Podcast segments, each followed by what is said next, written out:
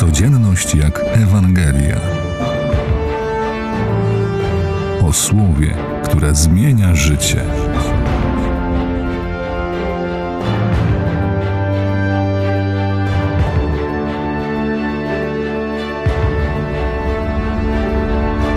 Wczoraj w Ewangelii usłyszeliśmy fragment, jak to Jezus po całonocnej modlitwie do Ojca wybiera swoich uczniów, których nazywa apostołami.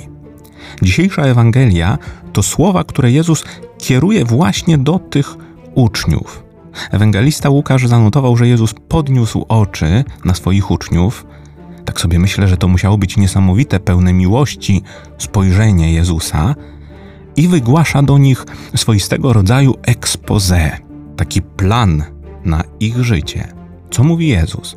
Mówi, że będziesz ubogi, będziesz głodny, smutny. Mówi, że ludzie ciebie znienawidzą, z pogardą będą się do ciebie odzywać i to będzie dobre.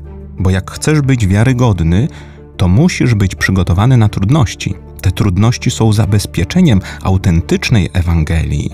Natomiast źle będzie, gdy będziesz bogaty, syty, radosny, gdy będą ciebie chwalić. Dlaczego?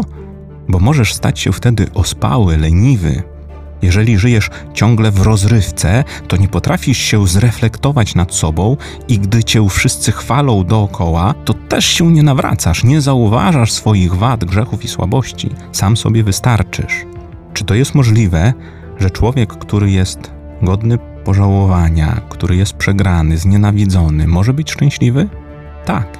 Święty Franciszek nazywa to radością doskonałą. Nie ma żadnych powodów, żeby się cieszyć na zewnątrz, a jednak człowiek dostaje ogień Ducha Świętego, który go rozpala i spala jego pychę. Niech to słowo, nazwałem to expose Jezusa, będzie takim niesamowitym rachunkiem sumienia także dla nas, duchownych. Czy aktualizujemy swoje życie według tych wskazań ubóstwa, a nie bogactwa? Pewnego niedostatku, a nie nadmiaru i wielkich opasłych brzuchów.